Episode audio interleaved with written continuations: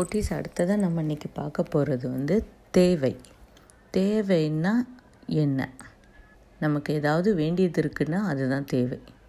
அந்த தேவைக்கு நம்ம என்ன பண்ணணும் அப்படிங்கிறது தான் இருக்குது. நமக்கு இப்போது பேசிக் நீடு என்னது? ஃபுட்டு, அப்புறம் நம்ம தங்குறதுக்கு ஒரு நல்ல இடம். இந்த ரெண்டும் ஒருத்தருக்கு கிடச்சிருச்சுன்னா அவங்க அடுத்து என்ன பண்ணுவாங்க? அந்த ரெண்டும் சும்மாவே கிடைக்குது, அப்போ அவங்க என்ன பண்ணுவாங்க? ஒன்றும் பண்ண மாட்டாங்க இல்லையா? அடுத்து எதையும் யோசிக்க மாட்டாங்க. அந்த இது கிடைக்கலன்னா அதுக்காக ஏதாவது முயற்சி பண்ணுவாங்க இல்லையா? ஸோ ஒருத்தங்களுடைய தேவை தான் அவங்கள அடுத்த இதை பார்த்து மூவ் பண்ண வைக்கிது, உற்சாகமாக வச்சுருக்குது, ஏதோ ஒன்று செய்ய வைக்கிது, சோம்பேறியாக இல்லாமல் ஏதோ ஒன்று செய்ய வைக்கிது இல்லையா? இது பற்றின ஒரு கதை நான் உங்களுக்கு இன்றைக்கி சொல்கிறேன். ஒரு கோவில் இருக்கும். அந்த கோவிலில் வந்து நிறைய பேர் வந்து சாமி கும்பிட்டுட்டு போயிட்டுருப்பாங்க. அந்த கோவிலில் வந்து வெளியே வந்து கொஞ்சம் பேர் உட்காந்துட்ருப்பாங்க. அவங்க வந்து சிலர் வந்து பிச்சை எடுப்பாங்க, சிலர் வந்து இல்லை இல்லை நான் ஏதாவது செஞ்சுட்டு செய்கிறேன் அப்படின்னு சொல்லி சர்வீஸ் பண்ணுறதுக்குன்னு வந்து வர்றவங்களும் இருப்பாங்க. ஆனால் ஒருத்தர் வந்து ரொம்ப சின்ன வயசுலேயே அந்த கோவிலுக்கு தெரியாமல் எங்கிருந்தோ எப்படியோ வந்தவர்.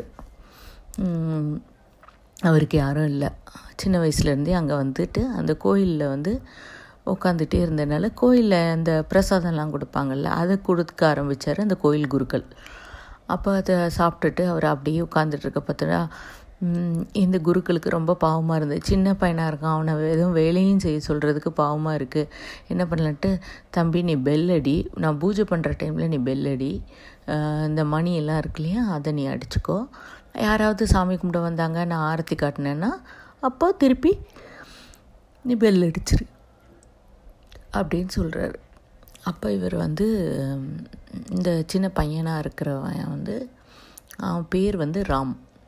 ராம் வந்து சரி சரிங்க ஐயா நான் பண்ணுறேன் அப்படின்னு சொல்லிடுவான். ஏன்னா அவனுக்கு அங்கே வந்து என்ன கிடைக்குதுன்னா அது வரைக்கும் ஃபுட்டு கிடைக்கல, இடமும் தங்குறதுக்கு இடமும் இல்லை.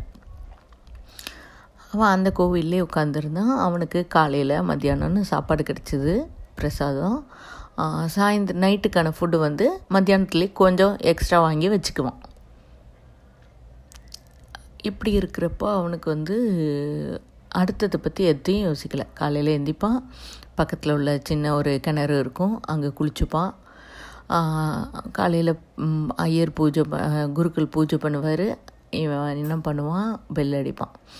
கோயிலுக்கு யாராவது சாமி கூட வந்தால் பெல் அடிப்பான். அவங்க ஏதாவது இவனுக்கு கொடுத்துட்டு போவாங்க. சாப்பிட்டுட்டு உட்காந்துட்ருப்பான்.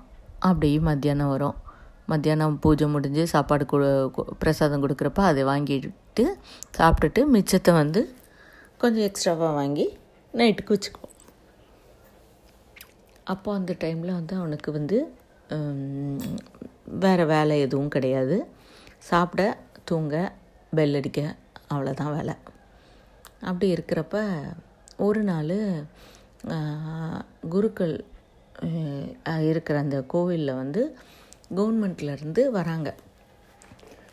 யார் யாரெல்லாம் அங்கே இருக்கலாம், யார் யாரெல்லாம் இருக்கக்கூடாது அப்படின்னு சொல்கிறதுக்கு அவங்க வந்துட்டு இந்த பையனெல்லாம் இப்படி சின்ன பையனெல்லாம் வச்சு நீ வேலைலாம் வாங்கக்கூடாது, நீங்கள் வேலைலாம் வாங்கக்கூடாது, இவனை வேறு எங்கேயாவது படிக்கிறதுக்கு அனுப்பணும், ஏன்னா படிப்பு தான் அவங்களுக்கு முக்கியம், ஏதோ ஒரு ஆசிரமத்தில் சேர்த்துட்டு இவனை படிக்க வைக்கலாம் அப்படின்னு சொல்லி கவர்மெண்ட்லேருந்து வந்திருக்க ஒரு ஆஃபீஸர் சொல்வார். குருக்களுக்கும் ஆமாம் அது கரெக்ட், இது நம்ம ஏன் இவ்வளோ நாள் இது யோசிக்காமல் போனோம், அவனும் படிக்கட்டுமே, அப்போ அவன் வாழ்க்கையும் நல்லா இருக்குமே அப்படின்னு அவர் யோசித்தார். இந்த ராமுக்கு என்னென்னா சாப்பிட்டு சாப்பிட்டு தூங்கியே பழகிட்டான். இவனுக்கு பெல் அடிக்கிறத தவிர வேறு ஒன்றுலேயும் விருப்பம் இல்லை. படிக்க சொல்லுவாங்களோ, ஐயோ நம்மளை கொண்டு போய் ஸ்கூலில் சேர்த்துருவாங்கன்னு சொல்லிட்டு வெளியே ஓடிட்டான். அந்த இடத்துல இருந்தால் தானே நம்மளை படிக்கிறதுக்கு அனுப்புவாங்க. படிக்கிறதுக்கு விருப்பம் இல்லாதனால அவன் ஓடிடுவான். அந்த கோவிலை விட்டு கிளம்பிட்டான். கிளம்புனதுக்கப்புறம் தான் தெரிஞ்சுது சாப்பாடு கிடைக்கிறது எவ்வளோ கஷ்டம், தூங்குறதுக்கு இடம் கிடைக்கிறது எவ்வளோ கஷ்டம், தங்குறதுக்கு இடம் இல்லாமல் எவ்வளோ கஷ்டப்படுறாங்கிறது அதுக்கப்புறம் தான் புரிஞ்சுது. ஆனால் திருப்பி இங்கே வர்றதுக்கும் அவனுக்கு பயம், ஏன்னா வந்தால் ஸ்கூலில் போட்டுருவாங்களே அப்படின்ற பயம் அவனுக்கு. என்ன பண்ணேன்னு சொல்லி யோசிச்சுட்டே இருந்தவன் அப்படியே போனான். அப்போது ஒருத்தர் வந்து ஒரு சின்ன கடை வச்சுருந்தார். தம்பி, இந்த கடையில் உள்ள ஜாமானெல்லாம் எடுத்து வைக்கிறியா, நான் உனக்கு பைசா தரேன் அப்படி. அவருக்கு கொஞ்சம் லோட்ஸ் எல்லாம் வந்து இறங்கியிருக்கும், அதை எடுத்து ஷாப்புக்குள்ளே வைக்கணும். இதை எடுத்து வைக்கிறியா, எனக்கு நான் ஒத்தையில் எடுத்து வைக்கிறேன், கஷ்டமாக இருக்குது, நீ கொஞ்சம் ஹெல்ப் பண்ணு, நான் உனக்கு தரேன் அப்படின்னு. சரின்னு சொல்லிட்டு, ஏன்னா இவனுக்கு ரொம்ப பசி, ஏதாவது சாப்பாடு வேணும், யார்கிட்ட கேட்டாலும் கிடைக்கல சாப்பாடு.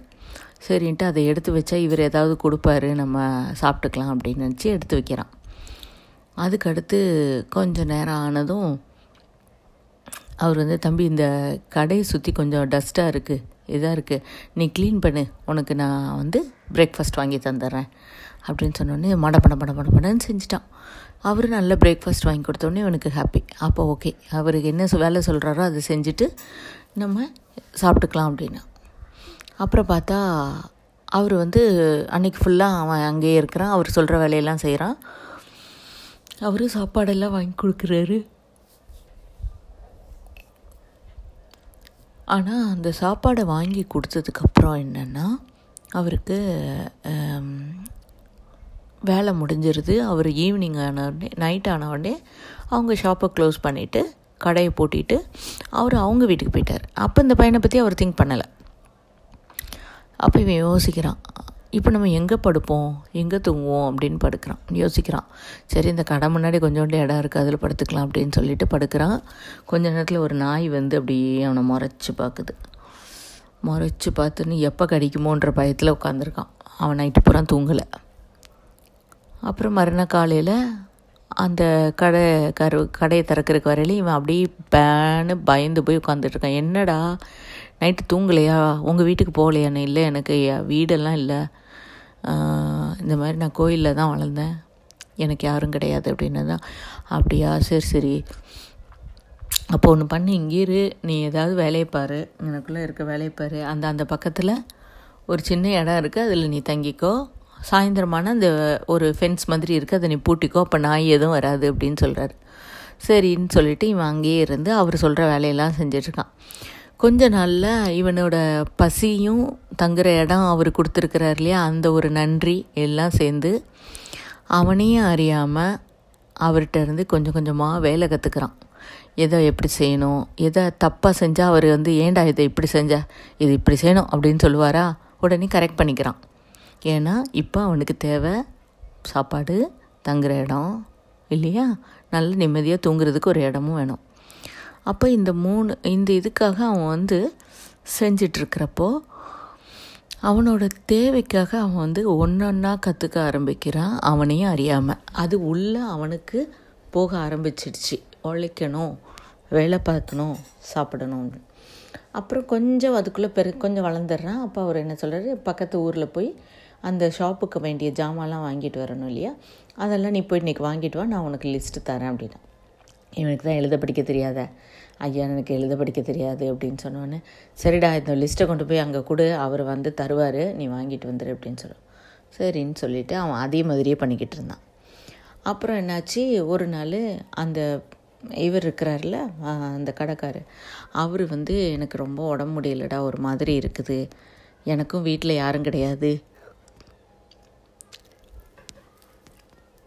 அதனால் இந்த ஷாப்பை வந்து என்ன பண்ணுறது, யார் பார்த்துக்கிறதுன்னு தெரியல அப்படின்னு சொல்லிகிட்டு இருக்கிறப்ப ஒரு நாள் என்ன சொல்லுவார், நீ பார்த்துக்க முடியுமாடா, நான் வேணா என்னால் வந்து கடையை நடத்த முடியல, நீ பார்த்துக்க முடியுமான்னு கேட்குறாரு. சரியா நான் பார்த்துக்கிறேன் அப்படின்னு சொல்கிறான். இவன் அதே மாதிரி பார்த்துக்க ஆரம்பிக்கிறான். இவன் பார்த்துக்க ஆரம்பிக்கல, இன்னும் சின்சியராக பார்த்துக்கிறான். பார்த்துக்கிட்ட உடனே கடை நல்லபடியாக நடக்குது. அப்போ அந்த பெரியவர், அவருக்கு வந்து வேறு யாரும் கிடையாது, வீட்டில் அவரும் அவர் ஒய்ஃபும் மட்டும்தான், அவங்களுக்கு பிள்ளைங்கள்லாம் இல்லை. அப்போ அவங்க என்னென்னா ரெண்டு பேரும் ரொம்ப முடியாமல் இருந்திருக்கிறாங்க. ஒரு கொஞ்சம் வருஷத்தில் அவங்க வந்து உடம்பு சரியில்லாமல் ரெண்டு பேரும் அடுத்தடுத்து இறந்து போயிட்டாங்க. அப்புறம் என்னென்னா அந்த கடை வந்து முழுக்க முழுக்க இந்த பையன் கையிலேயே வந்துடுச்சு.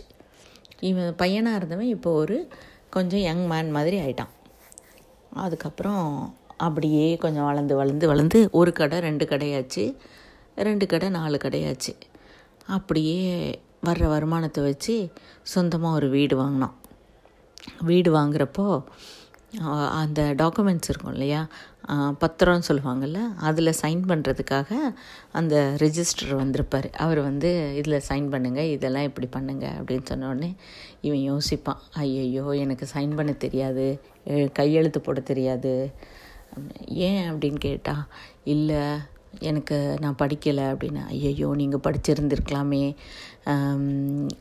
இது கொஞ்சமாவது உங்களுக்கு நாலேஜ் இருக்கும், யாரும் உங்களை ஏமாற்ற முடியாது, இப்படிலாம் இருக்காதீங்க, நீங்கள் படிச்சிருந்துருக்கணும், அது ரொம்ப முக்கியமானது அப்படின்னு சொல்லி அந்த ரிஜிஸ்டர் சொல்லல, அப்போ தான் இப்போ இருக்கிற உங்களுடைய ப்ராப்பர்ட்டியை கூட நீங்கள் ப்ராப்பராக வச்சுக்க முடியும் அப்படின்னு சொன்ன உடனே இவன் சொல்லுவான், நான் இவர் அந்த பையனாக இருந்து வளர்ந்த அந்த ப யங் மேன் சொல்லுவான், நான் வந்து படிச்சிருந்தேன்னா இன்றைக்கும் கோயிலில் பெல் அடிச்சுட்டு தான் இருந்திருப்பேன் அப்படின்னு சொல்லி கேலியாக சொல்லுவாராம். ஆக்சுவலாக இது வந்து கேலிக்கு கிண்டலுக்கு ஓகே, ஆனால் அவன் வந்து வெளியே வந்து அவனோட தேவை தான் அவனை வந்து புஷ் பண்ணி அவனை வந்து இந்த அளவுக்கு வளர்த்துது. இப்போ அந்த தேவை இல்லை அப்படின்னா அவன் வந்து அப்படி தான் இருந்திருப்பான். இப்போ கோவிலில் வந்து படிக்கிறதுக்கு போக சொல்லலைன்னா அவன் அங்கேயே சாப்பிட்டுட்டு கோயிலில் பெல் அடிச்சுட்டு அங்கேயே சாப்பிட்டு அங்கேயே தூங்கி சோம்பேறியாகவே இருந்திருப்பான், வாழ்க்கையில் முன்னேறி இருக்கவே மாட்டான். ஆனால் அவனுக்குள்ளே இருந்தது திறமை இருந்தது, ஆனால் முன்னேறி இருக்க மாட்டான் இல்லையா. அதுதான் இந்த கதையோட கருத்து.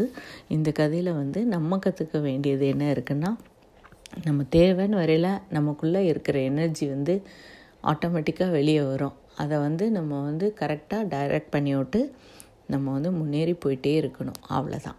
ஓகே குட்டீஸ், என்ஜாய்.